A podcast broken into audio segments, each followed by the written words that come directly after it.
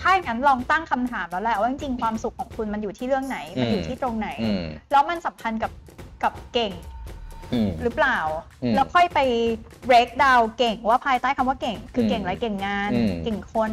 อืมเก่งความสัมพันธ์อืมเก่งในเรื่องที่ตัวเองสนใจอืมมันมีตั้งหลายเรื่องอืมภายใต้คำว่าเก่งอะคือเวลาเราคุยแบบเนี้ยในมุมอืมของโคชชิ่งค่ะ เราจะถามกลับไปว่า คุณเคยเจอคนที่ไม่เก่งอืมแต่เขามีความสุขไหมอืม ทุกเรื่องเครียดในออฟฟิศเราจะเอามาคุยกันให้เป็นเรื่องเล่นๆ สวัสดีครับ ยินดีต้อนรับเข้าสู่ Office Deep Talk นะครับ รายการที่จะพูดคุยเรื่องที่เกิดขึ้นในออฟฟิศนะครับ ให้คุณผู้ฟังทุกท่านเอาไปปรับใช้ในชีวิตประจำวันได้นะครับกับผมโทมัสพิเชยเยนพักดีแล้วก็คุณแอมชัยวัฒนพงศ์นะครับ Certified Coach ด้านการ Communication นะครับ EP นี้เลยคุยเรื่องง่ายๆ definition สั้นมากเลย ฟังแล้วเข้าใจเลยนะครับทำไมเก่งแล้วไม่มีความสุขอืมความสุขกับเก่งเป็นเรื่อง เดียวกันอะอืมเอ๊ะเฮ้ยผมพูดผมพูดถูกปะถูกทำไมเก่งแล้วไม่มีความสุข ใช่เออเป็นคนเก่งสำหรับคนเก่งและมีความสุข อันนี้ไม่ต้องฟังก็ได้นะครับ แต่สำหรับคนที่รู้สึกว่าตัวเอง ความสุขมันขาดหายไปนิดๆอะคือเราเราจะมาคุยกันในอีพีนี้คืออย่างงี้แต่ผมบอกก่อนนะ ก่อนที่จะไปคุยในเนื้อหา ผมไม่ใช่คนเก่งนะครับแอมไม่เพราะฉะนั้นแอมก็ไม่คิดผว่ามก็คงเป็นคนเก่งไม่ใช่เป็นคนจะมา บอกแล้วาคุณต้องทำอย่างนี้นะมันถึงจะถูกถูกมีความสุข เราจะมาคุยกันว่า เออ มันก็จริงนะ ที่เราก็เห็นหลายคนที่โอ้โหเขาเก่งนะทำไมดูเขาไม่ค่อยมีความสุขอย่างที่มันควรจะเป็น คือถ้าใครมาพูดกับแอมว่าแบบแอมเก่งมากเลยแอมจะแบบขอบคุณค่ะแบบอืมอืมเออขอบคุณค่ะแบบ อืมมันไม่ได้รู้สึกว่าฉันเป็นคนเก่ง อืม ทีเนี้ยแอมก็เลยอยากจะชวนชวนคิดค่ะว่า เวลาเราพูดว่าเก่งกับมีความสุขจอืริงมๆ มันเป็นเรื่องเดียวกันหรือเปล่า อืมอืมถ้าเราเก่ง เรากำลังบอกว่าถ้าเราเก่ง เราจะต้องมีความสุข คือจริง ๆ มันหรอ เหมือนเป็นมันเป็นรางวัลที่อยู่ใน category เดียวกันไงคุณนึกออกไหมคือว่า คือคือถ้าคุณเก่งอะ คุณก็ควรจะต้องมีความสุขด้วยถ้าเก่งแล้วมีความสุขจะเก่งไปทำไม จริงไหมอันนี้มันอยู่ใน category เดียวกัน เออแอมว่ามันแยกส่วนตัวแอมมันแยกกัน อืมมันดูนัวนัวๆนะ แต่ว่าถ้าเราทำความเข้าใจชีวิตเราอะอืมตัดคำว่าเก่งออกไปก่อนอะอืม คำถามที่แอมอยากถามคือ ปกติแล้วคุณมีความสุขกับเรื่องอะไร อืม ถ้าคุณมีความอืม สุขกับ ความสักเซสอืมอืมเมื่อมีคนมาชมว่าคุณเก่ง โอเค อันเนี้ยมันอาจจะเป็นเรื่องเดียวกันอืมอืมแต่บางคนน่ะเขามีความสุขตอนที่มีคนมาบอกเขาว่าเฮ้ยเขาเป็นคนคุยด้วยแล้วอืมรู้สึกสบายสบายอืมน่ารักจังเลยอืมอืมเขามีความสุข ประเด็นประเด็นผมในมุมมองผมนะ ผมมองแบบนี้ คือเก่งเนี่ยต้องถามว่าเก่งอะไรอืมอย่างอย่างผมเนี่ยก็ก็แน่ผมว่าเราทุกคนทำไม่แย่ขนาดหนักนะ ก็คงต้องมีคนเฉียวๆมาชมบ้างนะโอ้เก่งจังเลยเออมันต้องมีอยู่แล้วในชีวิตอะมีนะครับ แล้วก็นักจิตวิทยาเนี่ยเขาก็บอกว่า คือคุณก็ไม่ควรเคี่ยนตีชีวิตตัวเองมากไปเวลาใครมาชมคุณว่าเก่งเนี่ยก็รับไว้บ้างก็ได้ ใช่เรื่องนี้ต้องฝึกนะ มันจะได้ทำให้ตัวเรารู้สึกฟูขึ้นหน่อยหรือไม่ใช่เวแบบลามีคให้นมาบอกว่าสวยเออรับไว้เถอะครับอันนี้ไม่อันนี้เขาพูดเรื่องจริงนี่จะไม่รับก็เกรงใจเขาบอกนักจิตวิทยาบอกให้รับตรงนี้ไว้เพราะว่ามันจะทำให้ตัวเราเนี่ยเหมือนกับว่าเราก็ฟูขึ้นนะอืมเหมือนกับเรามีความมั่นใจมากขึ้นแต่ว่าใครมาชมแบบ โอ้ยไม่เอาอะเราคิดว่าเราไม่เก่งเราก็กดตัวเองเล็กลงเล็กลงไม่แต่ว่าต้องกลับมาถามกันว่า เวลาที่บอกว่าเก่งเนี่ยเก่งอะไรก่อนนะค่ะคือ กับมีความสุขเนี่ยต้องตั้งคำถามว่าคำว่าความสุขของคุณน่ะ มันอยู่ที่ไหน ใช่ บางคนความสุขอยู่ในเลขบัญชีที่อยู่ในธนาคารอ่าบางคนความสุขอยู่ที่ชื่อเสียงที่มีคนมาเอ่อรู้จักมากๆ คือความสุขแต่ละคนก็แตกต่างกันไปถูกใช่ไหมค่ะบางคนมีความสุขกับการได้รถคันใหม่ ได้กระเป๋าใบใหม่ มันต้องตั้งคำถามก่อนว่า บอกว่าเก่งแล้วไม่มีความสุขเนี่ย ความสุขของคุณน่ะ อยู่ที่เรื่องไหน ใช่ค่ะอืมคืออย่างที่แอมบอกไปว่า ถ้าเป็นส่วนตัวแอมอะแอมจะแอมจะเริ่มต้นที่ ถ้าวันนี้โจทย์คือเก่ง ฉันก็คิดว่าฉันเก่งอืมคนก็บอกว่าฉันเก่งแต่อืมทำไมฉันไม่มีความสุขเลยอืมอืมถ้าอย่างนั้นลองตั้งคำถามแล้วแหละว่าจริงๆความสุขของคุณมันอยู่ที่เรื่องไหน มันอยู่อืมที่ตรงไหนอืมแล้วมันสัมพันธ์กับกับเก่งอืม หรือเปล่าอืมแล้วค่อยไป break down เก่งว่าภายใต้คำว่าเก่ง คืออมเก่งอะไรเก่งงานอืมเก่งคน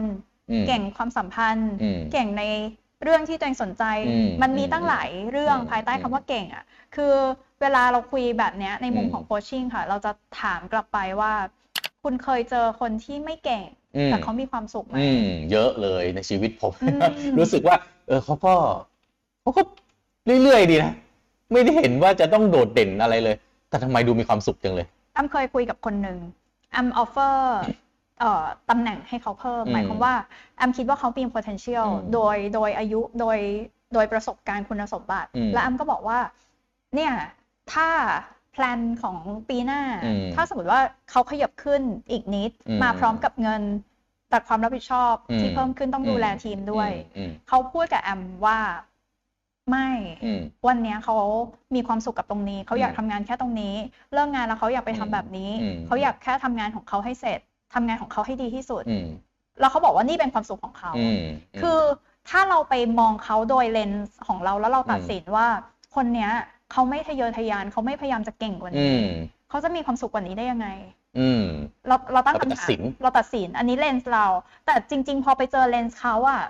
เขามองว่าเท่านี้ก็พอ เพราะว่าความสุขที่เขาให้ค่าให้ความสำคัญอะมันไม่ได้มาจากความเก่งอืมที่ใครมาบอกว่าเขาเก่งอืมคือดูดิเขาไม่ต้องเป็นแบบผู้บริหารประสบความสำเร็จอืมอืมอืมคนน้ำหน้าถือตา แต่เขาอืมพอดีทีอะนี้ผมอยากจะรีเฟรมมันนิดหนึ่ง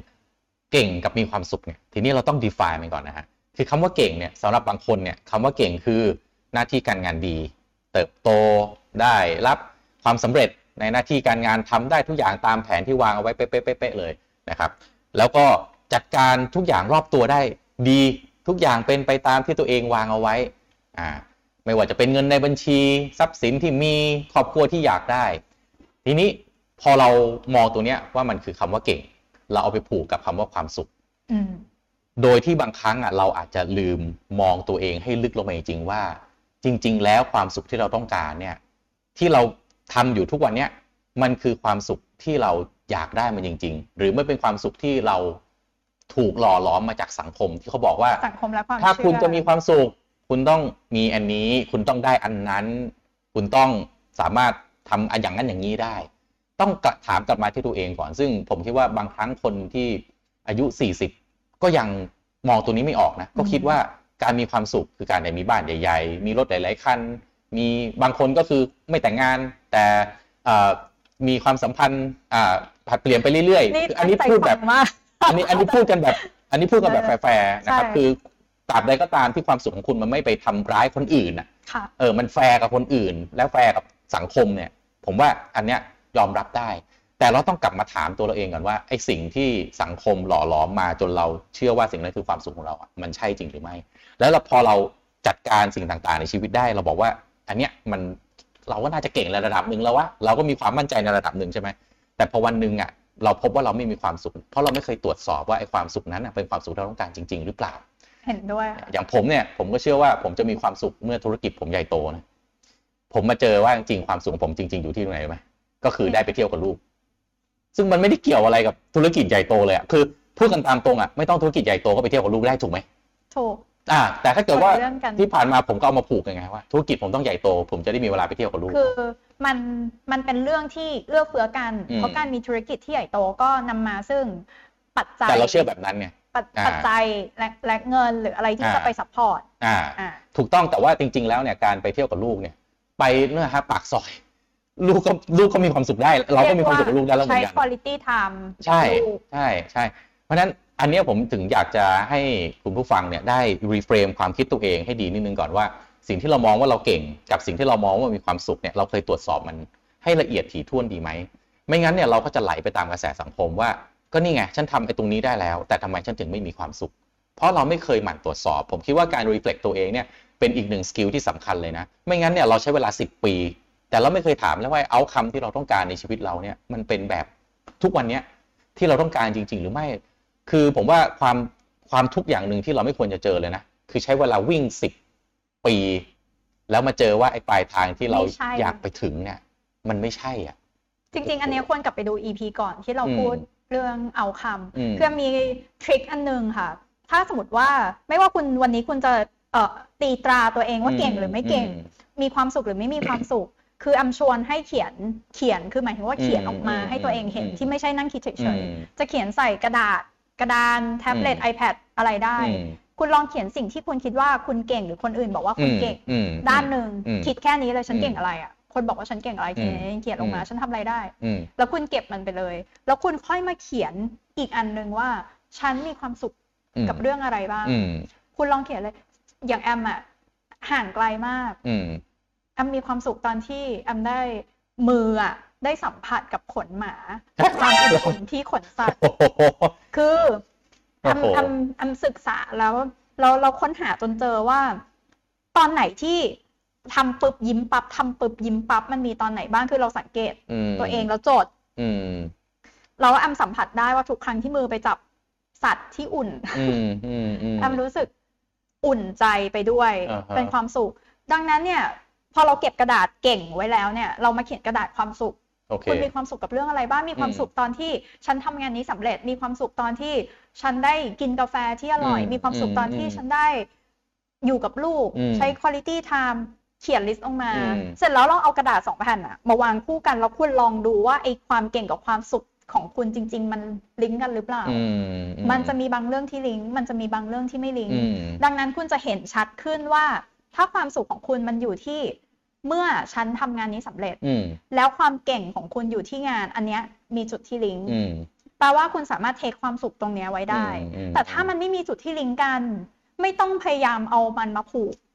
ไว้ด้วยกันอืมแอมมักจะไม่ใช้คำว่าเก่งอืมแต่ว่าแอมมักจะใช้คำว่า be better version of อืม myself อืมฮึฉันแค่ดีกว่าฉันตัวเองในเวอร์ชันเดิมอืมไม่ต้องดีกว่าอืมใครๆเลยด้วยซ้ำอะอืมอืมแค่นี้แอมก็รู้สึกว่ามันทำให้แอมโตขึ้น โตขึ้นมันลิงก์กับความสุขแอมอืมในเชิงว่า ก็ฉันพัฒนาตัวเองได้ดีขึ้นอืม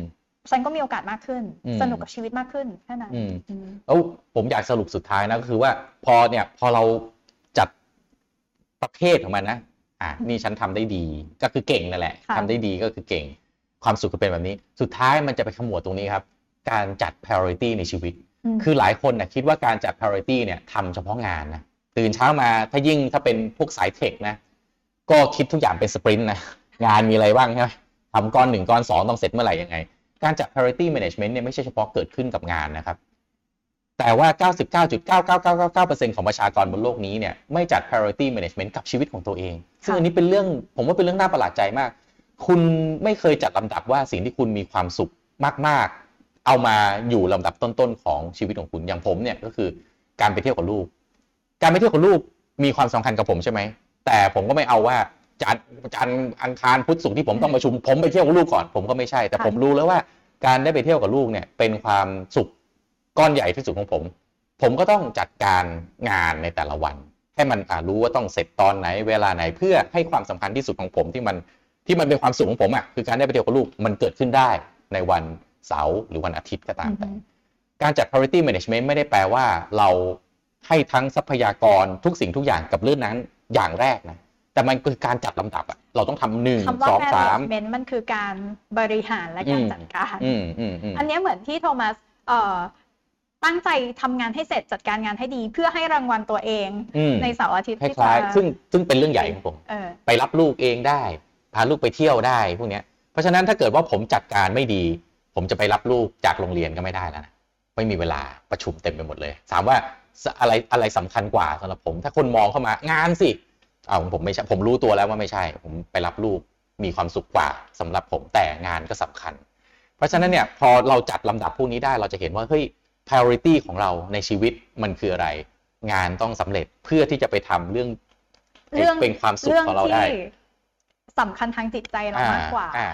เพราะฉะนั้นไอ้ไอ้ความเก่งของเราเนี่ยมันจะมีคุณค่ากับเรา ไม่งั้นความเก่งของเราทำไปถ้าตายเนี่ย มีหลายคนที่แบบลูกไม่เข้าใจทำไมพ่อแม่ไม่เคยมีเวลาให้คนที่บ้านเออเรียกคุณเครียดกับงานมาก็ไปลงกับคนที่บ้าน พ่อแม่แฟนก็งงว่าเครียดอะไรกลับมาไอ้ตัวคุณเองก็บอกว่าเฮ้ยคุณต้องเข้าใจสิผมกำลังทำให้ชีวิตตั้งใจทำงานสร้างมันเติบตัวโตเออสร้างตัวอยู่จะมีบ้านมีรถ อันเนี้ยคือตัวการทำลายความสุขนะคำว่าถ้าเป็นเคสพี่โทมัสที่มีครอบครัวมีลูกอะอืมสำหรับสำหรับ สำหรับแอมนะ คือต้องไปเช็คความสุขทับซ้อนอืมความสุขทับวามสุขซ้อนเหมือนพื้นที่ทับซ้อนใช่เหมือนพื้นที่ทับซ้อนหมายความว่ามันก็จะมีสิ่งที่เราคิดว่ามีความสุข แล้วก็ลูกและเมียและคนในครอบครัวเราคิดว่ามีความสุขอืมสิ่งที่เราต้องให้ความสำคัญคือไอ้ความสุขทับซ้อนนะมอืมที่เขาก็มีความสุขและเราก็มีอืมความสุขอืมอืมไม่ใช่แค่ความสุขขขอองงผมเราความสุขของผมเกิดขึ้นจากการมีเวลากับคนรอบตัวใช่ไหมอืมแต่บางคนมีความสุขด้วยตัวเองได้ เช่น มีเวลาไปเที่ยวคนเดียว มีเวลาไปกินอะไรที่อยากกิน อันนี้ก็ ก็ต้อง priority management ตัวเองอีกเหมือนกันนะ ใช่ คือแอมว่าเอ่อค่อยๆ break down ให้เคลียร์ค่ะว่า อืม ถ้าภายใต้ความเก่งยย้ำอีกครั้งอะเก่งแล้วไม่มีความสุขอะคำถามแรกที่มันจะถามเลยปกติมีความสุขอะไรอะไม่ต้องเก่งหรือไม่เก่ง อืมอืมอืม มันอาจจะเกี่ยวกันและไม่เกี่ยวกันก็ได้ อืมอืมคือถ้าเรามองเห็นภาพนี้เคลียร์ เดี๋ยวที่เหลือคุณค่อยมาจัดการความเก่งและจัดการ อืม priority ในชีวิตคุณอืมเนี่ยอืมอืมเห็นด้วยครับก็ขอให้เป็นตัวอย่างแล้วกันอย่างของผมเนี่ย ถามว่าผมต้องเก่งเก่งอะไร เรื่องอาจจะเก่งสู้พนักงานในบริษัทผมไม่ได้แต่อย่างหนึ่งผมต้องเก่งนะ time management ผมต้องเก่ง เพราะว่าถ้าผม time management ไม่เก่งนะ ผมเอาความสุขที่ผมอยากได้ ซึ่งมันเป็นเรื่องใหญ่ของผมไม่ได้ เห็นไหมครับเพราะฉะนั้นเนี่ยความเก่งกับความสุขเนี่ยบางทีเราต้องจัดประเภทมันให้ดีเนาะเพื่อที่จะให้เราเราเราอย่างน้อยมันต้องเก่งแล้วมีความสุขใช่ค่ะเก่งแล้วมันไม่มีความสุขเนี่ย บางทีมันโอเคนะแต่ถ้ายาวๆไปเนี่ย ไม่ไหวเหมือนกัน แล้วก็อันสุดท้ายนะสำหรับคนที่ยังใช้ชีวิตอยู่ในยุคนี้ที่มันเครียดอะคือความเครียดมันเยอะมาก แล้วมันก็มีฟีดจากโซเชียลมีเดียก็เยอะมากอืมที่เราต้องไปสนใจชีวิตชาวบ้านอืมโดยอืมไม่ได้ตั้งใจอืมคือสำหรับแอมถ้าบางความสุขเราเติมให้ตัวเองได้ เพื่อจะทำให้เรามีแรงไปทำอะไรที่มันเก่งขึ้น อันนี้อืมแอมก็สนับสนุนอืมอันนี้เห็นด้วยนะครับขอบคุณสำหรับการติดตามนะครับ แล้วมาพบกันใน EP ต่อไปนะครับ สวัสดีครับ